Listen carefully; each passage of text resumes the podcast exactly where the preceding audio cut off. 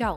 Mani sauc Kristīna Komarovska, un šis ir pirmais imperfekti ierunātais raksts. Man ir liels gods atklāt šo sēriju, jo šis ir pirmais, bet nebūtu ne pēdējais. Kas es esmu? Es esmu TV žurnāliste, raidījuma vadītāja, vienkārši sieviete savos labākajos gados. Un tagad mans stāsts, jeb raksts. Filozofiski lasām drāma 14,206 rakstu zīmēs.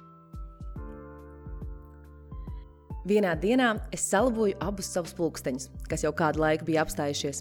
Aiznesu kurpes pie kurpnieka, sataisīju ķēdīti, kas bija saplīsusi. Šie mazie darbiņi prasīja veselu mūžību, mūžīgā atlikšana. Tā kaut kur sēž un tu nesaproti, kāpēc vienkārši neizdara to. Tā mēs mēdzam atlikt arī attiecību veidošanu ar sevi, kas pretēji iepriekš minētajam var būt nedaudz piņķirīgāks process. Ko nozīmē filozofiski lasām drāma? Tās ir ikdienas piezīmes no sarunām, situācijām, kas par spīti dikti skābjai garšai un sajūtām, kas reizēm valda ķermenī, kā arī iekšējā dramaturgu spējām, liek ironiski pasmaidīt par to, kas notiek mūsu dzīvēs, galvā konstruētajās un objektīvajās realitātēs. Šajos lasām drāmas izstāstos mēdz lidot domu vilcieni, kas riecas pāri šauriem kalnu tiltiem, dzirselēm, lidojot sievietes smadzenēs. Un tā kā tie ir pārāk bīstami, tiem pretī tiek krāmētas sarkastiskas piezīmes un intonācijas, kas gluži vienkārši reizēm var glābt pat mūsu eksistenci. Šeit manas pēdējā laika spilgtākās piezīmes - seši filozofiski lasām drāmgabali, arī klausām drāmgabali. Saprotiet, viņai ir 33, nu vajadzēja jau būt visam kā nākas. Nu, attiecībām, vismaz dzīvoklim savam, nu, bērnam, jā, protams, karjerai. Nu, jā, jā, stilīgai jābūt, ceļot jāpatīk. Vēlams, lai jau super daudz izceļosies, pašpietiekamai jābūt. Nu, bez šaubām izcilā formā, drīzāk kalasnai un super tievai nekā vienkārši normālai un sievišķīgai. Arī ultrasportiskai jābūt, nu, nevar nekas nekur karāties. Nē, nu, uz viņas auguma nu ne vairāk kā 65 kg, ne vairāk. Ideāla sieviete 33 gados. Aptuveni tā skan domu virpulis manā galvā par visu to, kam man jāpiemīt, ko būtu bijis jāizdara un kas jāpiedzīvo savā vecumā. Viena no epizodēm, kas piemeta pagalu, lai saraksts sāktu kurties plašāk, bija kādā no Tinder randiņiem, kur man pajautāja, nu kas ar tevi nav kārtībā, ka šajā vecumā esi viena? Nezinu, varbūt lieka piebilst, ka jautātājs bija ap 40 gadus vecs brīvs vīrietis bez bērniem, nekad nav bijis precējies. Realitāte. Realitāte? Es nezinu, varbūt par manu dzīvi kaut ko pasaka tas, ka jebkurā depo veikalā lieliski orientējos, kur atrodas pārvākšanās kastes. Varbūt tas, ka esmu iekārtojis vismaz sešus dzīvokļus, no kuriem četri bijuši kopdzīvē ar tajā mirklī īsto un vienīgo mūžīgu mūžos. Amen, bet nē. Dažiem no iepriekš minētajiem punktiem var pielikt pluszīmīti, bet dažiem no tiem šķietami svarīgākajiem pluszīmītes atrodas gaismas gadu attālumā. Katrā draudziņa lokā ir vismaz viena, kurai kāds pacenties norādīt uz viņas šķietamajām nepilnībām, ko viņa krauj kaudzītē, no kā veidojas pelnu čupa, un tad viņa tos ber un ber sev uz galvas. Redzat, tas pirmais saraksts ir domu vilciens, kas mēdz brāzties cauri galvai nenormālā ātrumā, draud nonāvēt burtiski iekšēji iznīcinot. Kāpēc tā ir? Labdien! Tieši tā, paldies, ka pajautājāt. Nav izveidojušās attiecības ar sevi. Nav skaidrs, kas ir manas prioritātes, kas es esmu, kas man patīk, ko uzskatu par labu un pareizu pati savā dzīvē. Sākot ar to, ka pati tak var pieņemt lēmumu, ko es ēdu un kad es jūtos labāk, sportojot un veltot laiku savam ķermenim un izaugsmai, gan garīgajai, gan fiziskajai. Tas viss tiek atlikts uz kaut kādu laiku, kas cerams kaut kad pienāks, bet kā nepienāk, tā nepienāk. Tam seko nebeidzamas ilūziju stimulācijas un skaistas dzīves simulācijas, kas ved tuvāk un tuvāk bezdibenim. Šķiet, atliks šodien vēl šo sarunu ar sevi. Nejautāšu, kā man iet, nejautāšu pati sev, kā es jūtos par šo un to. Labāk aizskriešu, aizpildīt laiku sarunās, palīdzēt draugiem, tuviniekiem, ieklausīšos viņu problēmās un būšu blakus. Bet sev? Vai mēs tikpat labi izturamies pret sevi kā pret citiem? Un, ja jā, tad kāpēc dažiem ļaujam pret sevi izturēties tā, kā nemūžam neizturētos pret citiem? Trakākais ir tas, ka šis ir tāds kā nu, iedvesmas stāsts. Kurā brīdī? Tajā, ka tu apjaut, ka tev ir 30 plus un tu zini, ka viss ir pārējošs, katrs no punktiem, lai kādas situācijas nāk pretī, tu spēj tās atsist kā tenisa pumpiņas un citreiz pat tiec pie punktiem par veiklību un precīzu servi. Interesants bija mirklis, kad es to apjautu. Tas notika šogad, manā 32. dzimšanas dienā. Man piezvanīja kāds draugs, kuram bija dikti nomakts garastāvoklis, jo nākamajā dienā viņam bija jāsvin 30, un tikko kā bija mainījusies situācija viņa privātajā dzīvē. Viņš jautāja, Vai tiešām būs labāk, vai tiešām dzīve sākas pēc 30 un tā kļūs labāka? Un es atbildēju, būs. Bet vai zini kāpēc? Tāpēc, ka viss notiks tā kā iepriekš. Iespējams, vēl trakāk, iespējams, būs pat vēl sliktāk, bet būs arī labāk, būs visādi. Taču tu mācēsi uzlikt vienu apaļu, vienalga. Nu, krievu valodā tas skan sulīgāk. Un iet tālāk, vienkārši ar piecelšanās un iešanas tālāk metodi. Tu daudz mazāk laika tērēsi apcerēšanai un nožēlai. Tu vienkārši turpināsi iet.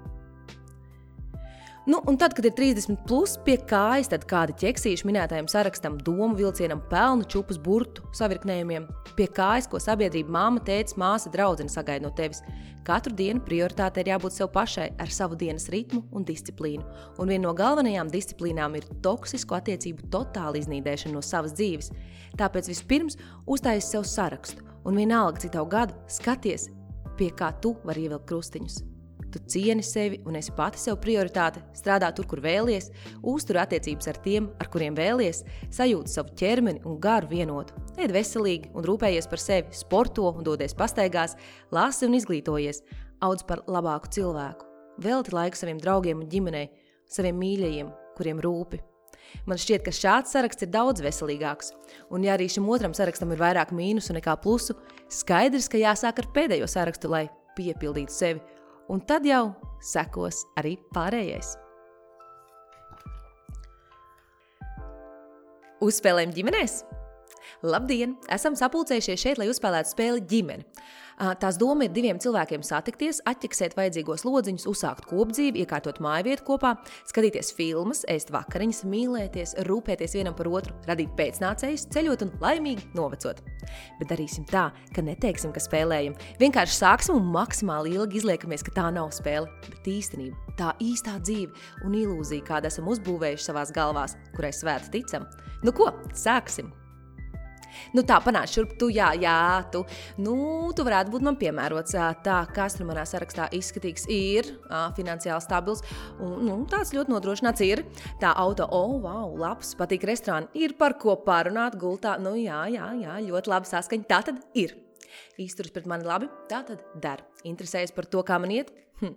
Man patīk ar viņu pavadīt laiku. Jā, labi, tad sākam spēli. Tā, kādi tur tie noteikumi? Ai, kurš gan lasa instrukcijas? Spēle sākas. Tā arī traiti, intensīvi.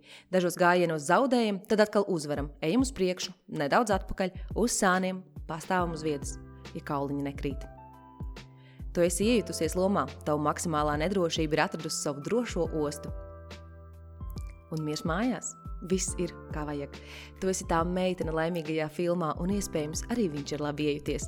Varētu turpināt tā mūžīgi, ja vien pakrūtē nebūtu tās tukšuma sajūtas un domas par to, ka nu, tas taču nav viss, kaut kam ir jābūt vairāk, nu, kaut kādai pilnības sajūtai, kaut kādam lidojumam un pacēlumam, virzībai uz augšu un arī iekšpus. Vai mietpilsoniska laulība, attiecības, kopdzīve nav mūsu dzīves iepotētais ideāls? Kādu brīdi ir ok, bet tad nav. Nav nav, un kļūst ar vien skaļāks, tas nav galvā. Iet pirmā sērija, otrā, trešā, drīz arī otrā sezona iet uz galu, un tad tu attopies, iegrimus ikdienībā, ko izdēļo ar savu ticēšanu ilūzijai un bailēs. Bailēs izbeigt spēli, jo kas būs pēc tam? Bailēs atzīt, ka tu patiesībā nemīli, un tu zini, ka nemīli arī tevi, ir kauns un bailes. Trakākais tās lielās bailes pirms lēmuma pieņemšanas, bailes, kas var būt lielākas par pašu lēmumu un tās sakām. Un tad sako drāma, kur varētu izlaist un turpināt dzīvot, bet nē, no pirmā mirkļa vajag uzpūst lielu, lielu drāmu. Un tad viss čušs. Neatnāk neviens tiesnesis, neviens nepatur rociņu, bet spēle ir beigusies. Laikam vajadzēja izlasīt instrukciju.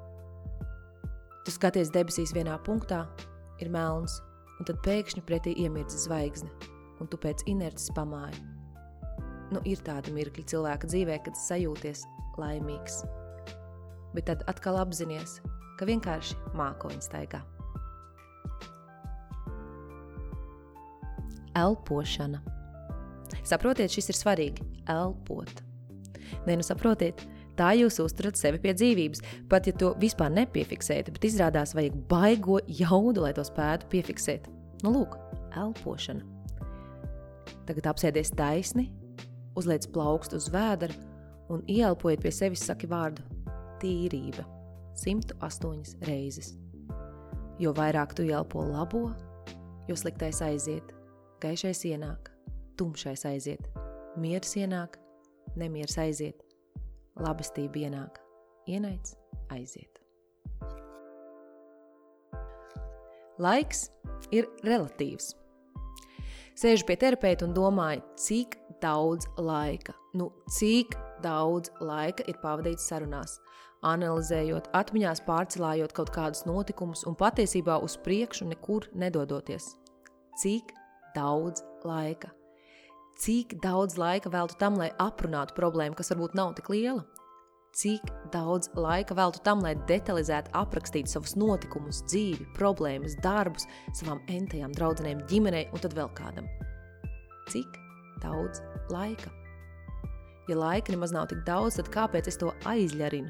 Jā, tieši tik stulbu vārdu man gribas lietot, jo tieši tik stulba darbība tā ir. Tad es domāju, iespējams, vajag tukšumā būt, lai par kaut ko kļūtu. Vai esat par to aizdomājušies? Un ko tu teikt sev nākotnē. Varbūt ir vērts paskatīties uz šodienu, rītdienas acīm. Nomainot perspektīvu, var mainīties viss. Pēdējais ibumetīns tavā atvilknē un tēvs, kurš nepiezvanīja izšķirīgajā dienā. Tu piedos abus savu nespēju izkalkulēt vīna patēriņu un paģira apjomu un arī tēva emocionālās nespējas apjomu. Un tad laiku, ko veltīja visu šīs viesta apcerēšanai, jo paciest var visu. Laiks ir relatīvs. Laiks visu maina, bet izšķirošais mirklis ir tik nozīmīgs. Saruna par visu, neko. Re, šī ir mana sapņu leikāna, es beidzot to nopirku, viņa teica. Un pārējās abas saprata. Tālāk sekoja desmit teikumu par labākajiem smaržu kociņiem, kur kādi nopērkam, cik daudz naudas ir gatavs par tiem maksāt. Pa vidu sarunai izskanēja visa dzīves esence. Sarunā no leikānas līdz skaudrai atziņai par to, cik iekšēji sapuvusi un nelaimīgi jutās vispozitīvākā persona istabā. Zē. Ja es esmu pozitīva un runātīga, tas nenozīmē, ka man iekšā nesāp un es nejūtos sapuvusi. Es. Man jānopērk Vito. A, cik skaisti nobira lapa. Z. Jā, dzīvoklis ir labs, kāpēc teica, ka tas ir galīgi garām. A. Bet leikani tev jātur blakus puķei. Ļoti dizainīga tāda. S. A. Ja? Z. Ūdeni vajag ieliet leikānā, lai nostāvas, tikai tad drīkst liet. Es. A. Ja? Nezināju. Z. Man ir izcils ārkārtas situācijas outfits. Un tu jau vari sēdēt divu metru attālumā un runāt par visu, no dziļākajām līdz seklākajām lietām, bet tad pieķer sevi pie domas un paskaties apkārt un saproti, ka visi cit citā klausās teorētiski, bet neviens nevienu faktiski nemaz nedzird un negrib dzirdēt. Vēstule mīļajai. Mīļā, skumjā, skaistā, vientulīgā apātija, emociju pārvērtēja ēdienā, mana karaliene, skaistā rudens depresija. Rakstu tev, jo ir pienācis laiks atzīties. Kā var būt tā, ka ik gadu, īpaši ap šo brīdi, kad pagriežam pulksteni no vasaras uz ziemas laiku, es burtiski jūtu, ka tu tuvojies. Zini, man reizēm vasaras skrējienos trūkst sajūta, ka esmu dzīva. Es ķeru emocijas, smaidu, lidoju gan iekšēji, gan ārēji, bet nejūtu dzīves garšu. Dzējoļi nelasās, pārdomas nerosās, nespēja sevi pažēlot, apcerēt dzīvi, un arī sarkanvīns liekas gluži liekas ražojums uz zemeslodes. Kad tu nāc, kad tu tuvojies, sāc savu deju pa trūdošajām un krītošajām rudens lapām, šļāties pa peļķiem, dejo vējā caur ēkām, man kļūst bail, ka mēs atkal tiksimies. Bet tu esi kā atkarība melanholiķiem, pie kuriem man nākas sevi pieskaitīt jau gadu, jo apzinātāk. Kā tur bija ar tām atkarībām? Paiet ilgs laiks, kamēr sevi pieķeram, un pieķert pie kādas sev izdodas tikai nedaudziem. Tad tas ilgais laiks, kad mēģinām sadzīvot un izdomāt, ko iesākt ar to atkarību. Varbūt nav tik traki, varbūt var jau dzīvot. Ja neizdodas pašai tik galā ar savu apmātību un atkarību, tad atzīstam tikai nedaudziem. Ja kļūst par traku, cita nāk tālāk, ja paveicis velk ārā. Kad pašai kļūst bail no sevis, meklējam palīdzību. Taro kāršu zīlnieces, apgaismotie pirtnieces, elpošanas skolotāji un citi gaismas nesēji uz brīdi ar mazu rāvienu reizēm izvelk ārā no grimšanas tevī. Bet grimt man patīk, kamēr nebeidzas nauda, protams, pie šī scenārija. Protams, terapija, protams. Bet par to mīlestības vēstulē rudens depresijai neizplūdīšu. Citādi mūsu attiecības draud beigties, pirms būšu ar galvu ieskrējusi sienā, norakusi sevi sūnu zaļajā dīvānā, vīna plūdos un asarās pret rītu ar draudzenēm.